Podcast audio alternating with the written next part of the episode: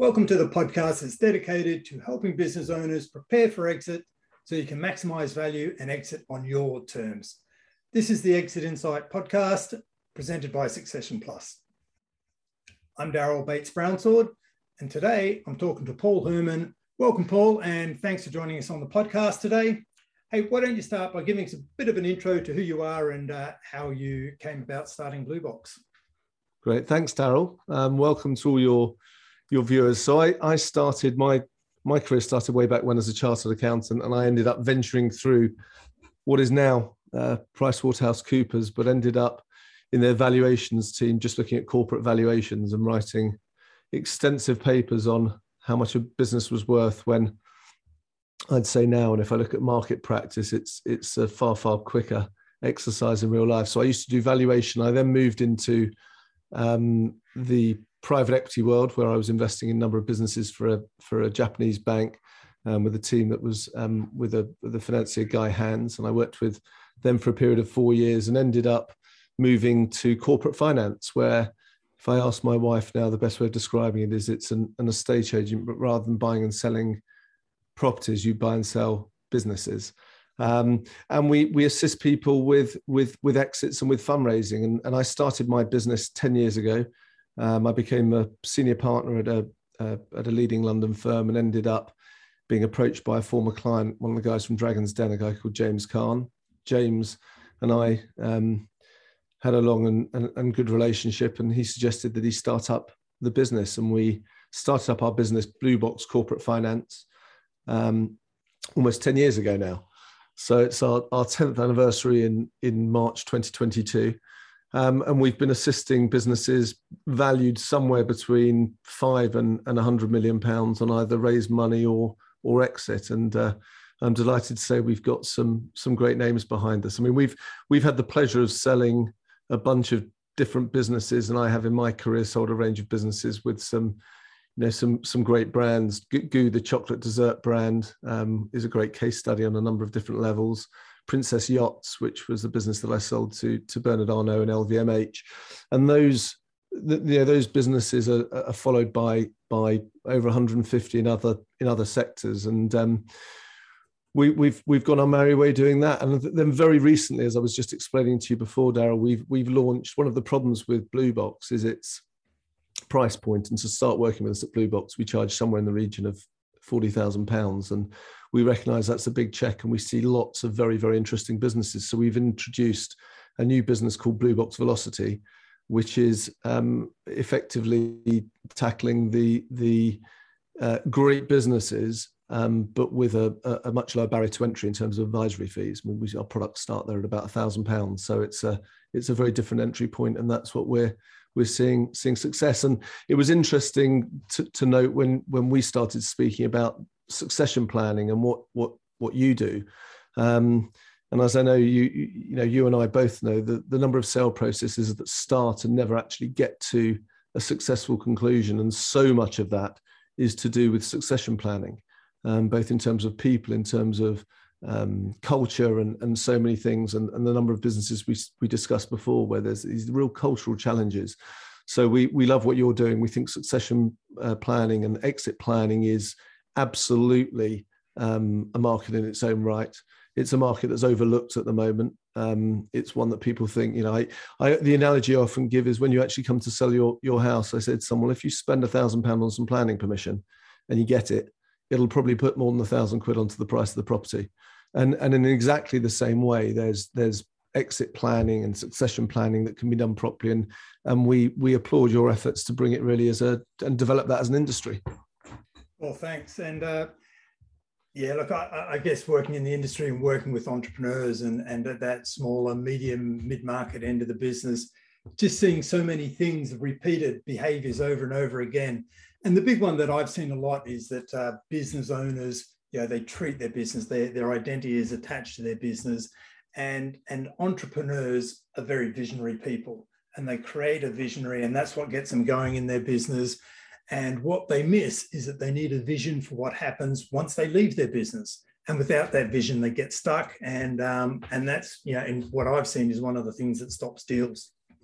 Yeah, so, and it's. I was just going to comment. I think it's very common that there are names above the door, and there's ways to tackle that. And there are brands, and if you have a brand that's related to directly the person, there are things that people can do and do to avoid that. But there are ways to plan around that to make sure that it doesn't compromise your ability to exit. Yeah, good point. Yeah, when your name's on the door, there's a whole lot even tighter association. Well, big question. You already worked in the industry, and you mentioned that you and James started the new business, the Blue Box businesses, after already being in the industry. Was there something that you saw that was missing in the industry that you thought that you guys could meet that specific need, or was it just you thought you could generally do it better than everyone else? Was there a gap that you identified? It's a great question, Daryl. And interestingly, you know, that was, I mean, at the very beginning, when James and I started speaking about creating a business, he and I talked about the opportunity in corporate finance. We had between us, appropriately decent networks. We knew what we were doing. We knew how to build a team. But my immediate comment to James was, we don't want to be building another corporate finance practice, because that typically the traditional way that corporate finance works is very much with a low strike rate, which we see in the mid-market. And the mid-market we define businesses under 100 million sterling. The chances of this, and it increases dramatically, you get lower. You're trying to sell a business for £2, £3, £4 million. The chance of going to an advisor and successfully getting that away is, we believe, around 10%. And on that basis, and there's actually a Harvard Business Review report which suggests, I believe, I believe the report says that 1 in 10 businesses that go to market by a professional advisor actually are successfully sold. And on that basis, when we set up Blue Box in the first instance, the whole focus of the business, the entire focus, was around pre-sale planning. It was about what you can do, and there are a number of facets to pre-sale planning, of which succession is obviously an absolutely vital one, but there are others. There's getting your house in order, there's making sure your management accounts are correct, it's making sure that your tax stacks up, it's making sure that the legal provision is correct in terms of intellectual property, in terms of regulation, and it's in terms of making sure people are aligned and making sure the messaging is correct externally and internally. So there's so many things to prepare for, and people turn around and say, well, actually, we can come to the market now and exit, and our answer is, but you need to do X, Y, Z. And it's not about finding a share certificate. I mean, we sold a business for about £95 million not so long ago, and there's lost share certificates at completion. The lawyers can do that. It's a 500 quid job, it's to do, but there are some things that come into pass which are serious challenges to actually being able to sell the business. So if you're going to do it properly, the whole proposition around Blue Box was to say it's about pre-sale planning, it's about making sure that people are properly prepared, because it significantly enhances the chance of the exit getting away. So to answer your question, it was right from the beginning. Oh, so get them ready. And yeah, it's the obvious piece, isn't it? You know, so many business owners are missing it. And you're saying 10% actually go through. I've been underquoting. I've been telling everyone it's like 40% of businesses, that go to market actually sell. You're telling me it's actually a whole lot lower than that.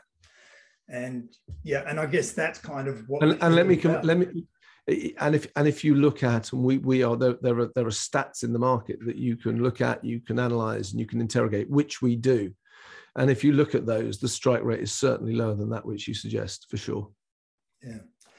So let's get into some meaty stuff for some of the business owners out there who are listening.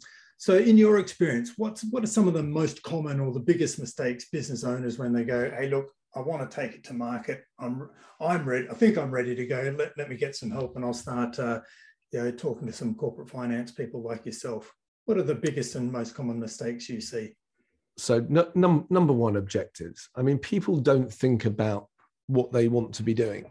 And we've seen numerous deals where, a client has been sucked into an exercise because they thought, oh, they want to sell, but they hadn't thought about what they were trying to achieve, or they were trying to raise money. What are you actually trying to achieve? Is it a change in lifestyle? Is it something you're going to want to do? We've sold a business for a gentleman in his 90s once, and the business absolutely needed to be sold, But it was the wrong thing for him to do. He actually should have continued with the business, notwithstanding its demise. It was the right thing for him, for his lifestyle. So people often go in, they don't have a fun on the golf course. They have very little else to do, and the business is everything. So considering your objectives and time, it's a fundamental thing. And that's a good segue into the second point, which is timing. And timing is so important because there are two elements of timing. There's timing that you can control and other bits that you can't. And let me go back to what I was saying. There are the first piece that you can control is whether you decide to appoint an advisor before or after you hire a chief exec, before you launch a new product, before you close your French operation. When do you choose? Those questions on timing, when you actually go to sell, and people don't consider those. So these are things people don't consider.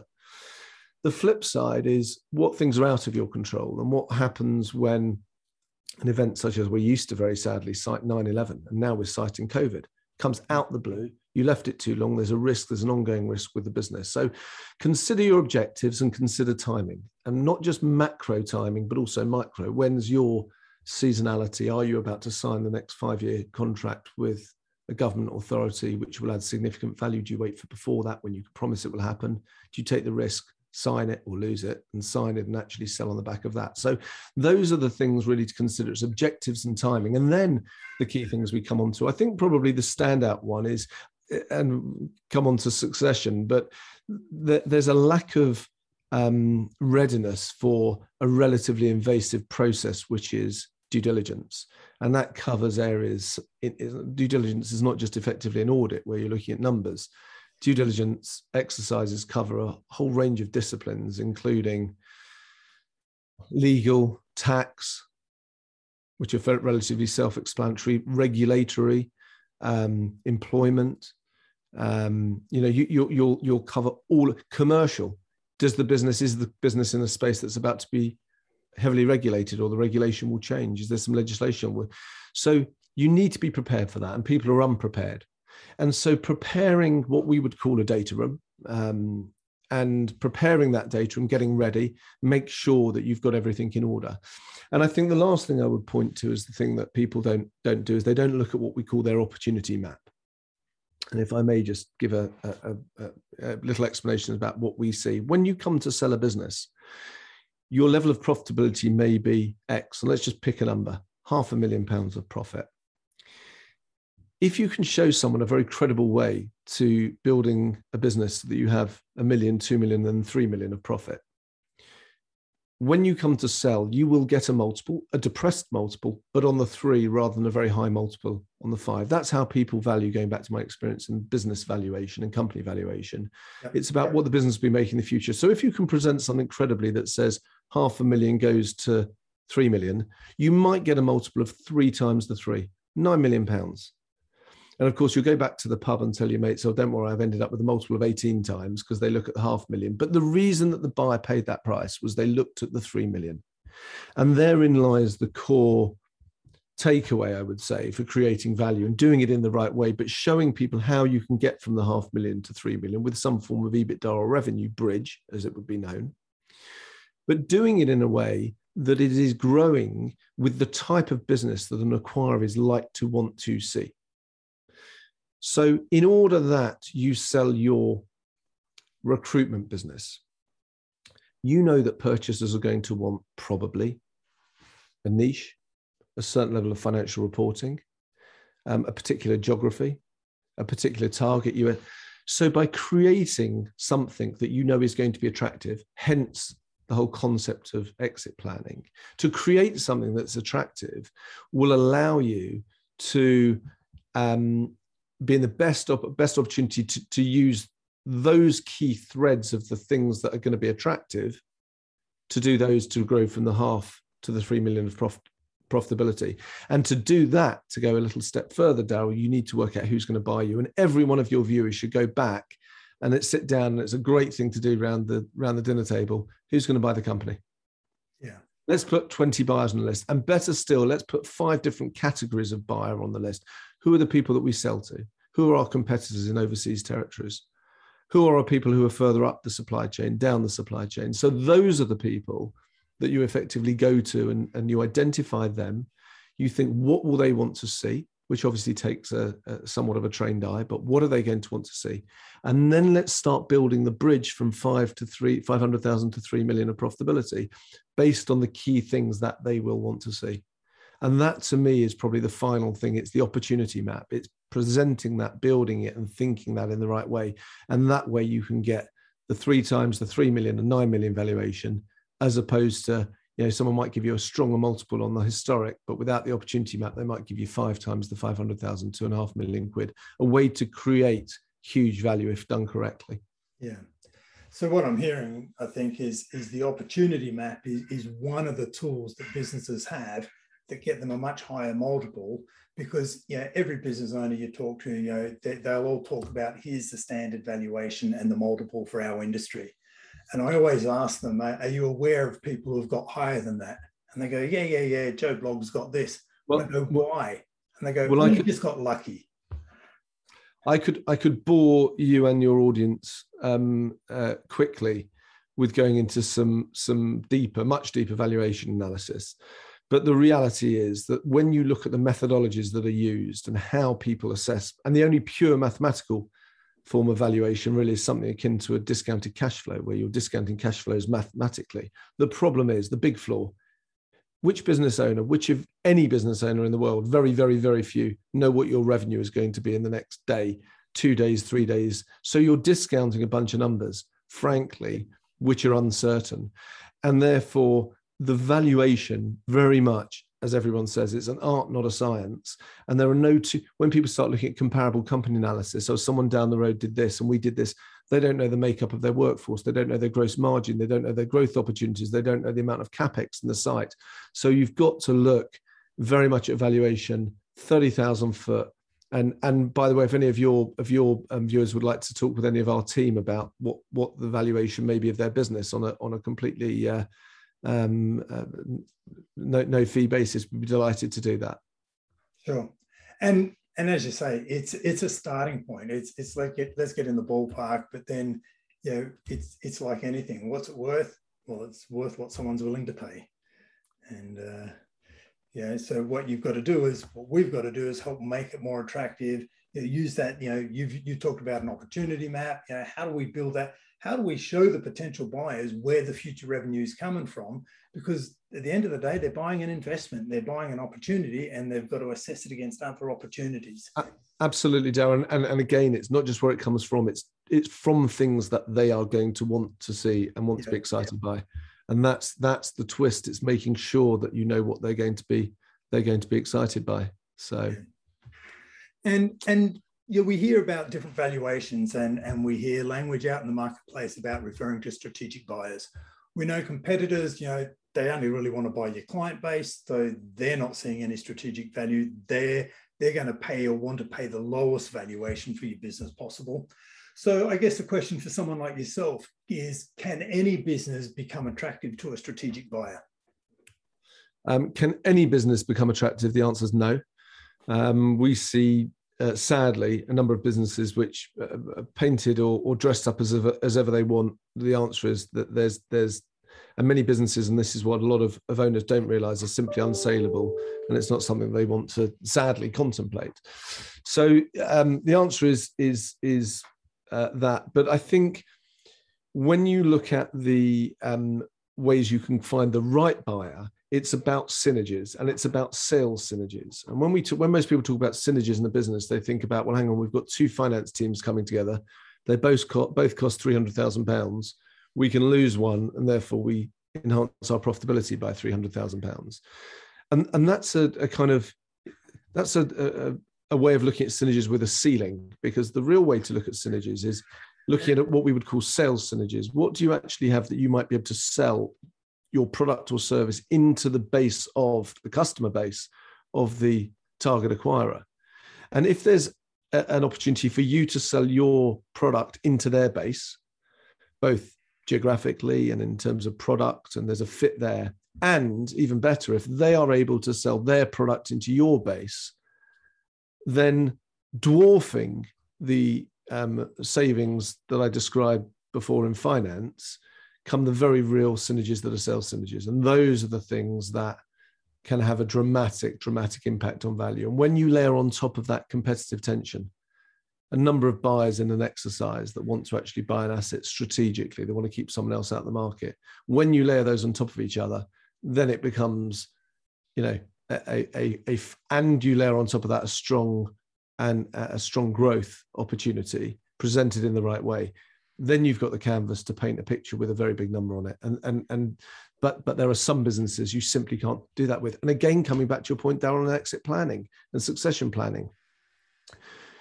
We meet business owners a day into their business. We tell them it's the wrong business model. It's not the right thing to do. It's not going to be saleable. Yeah. So it's you can intervene early, respectfully, and identify as those that are going to remain as probably lifestyle businesses, and there's absolutely nothing wrong with a lifestyle business. Exactly. Yeah. Or those that want to create something that's more scalable for a potential exit one day. Yeah, I think it's Covey that talks about beginning with the end in mind, isn't it? And as you're highlighting, is we really need to think about every aspect of our business model and not just our product. We've got to think about how we scale it, when and how we introduce the management team, what our management systems and structures look like. How do we demonstrate that the management team, you know, can run the business without the shareholders or the founder, right, and demonstrate value? And how do they demonstrate that their planning and their achieving of goals and growth every year is structured and not just lucky? You know, if did they aim for a target and hit it, or did they way overshoot or way undershoot it? You know, because both are as bad as each other. So there's all those things to put into the mix. Yeah, no, it's you know, incentivization of the management team. It's a fundamental thing. I mean, we've just completed a deal where the incentivization piece was of critical importance. In fact, one would say that actually a lot of the deal hung around it. So getting that right, incentivizing the right people, not in many cases, depending on objectives, over incentivizing, making sure that that's right and the right balance. And we've seen, and that's the great thing with what we see hundreds of different business owners that have got hundreds of different views on life and how to manage and run their business, all with an infectious passion normally, many who are tired and want to exit and want to do it once and do it in the right way. And that's why the whole piece around exit planning and doing it correctly first time is very much something that we're proud to be involved with. And as I say, it's great that there's others that are recognizing the importance of the industry as a whole. I could ask you a dozen more questions, and I still don't think we could leave it on a better note than that wrap up. So that's probably an ideal spot to finish this conversation. But I will ask you just one more thing, Paul. And it's a question I ask everyone who appears as a guest on the show, and that is, what's the one key message you want listeners to remember this episode by? Create your opportunity map. Beautiful. Hey, thanks for joining me today, Paul, and I look forward to many more conversations in the future. Thanks, Daryl.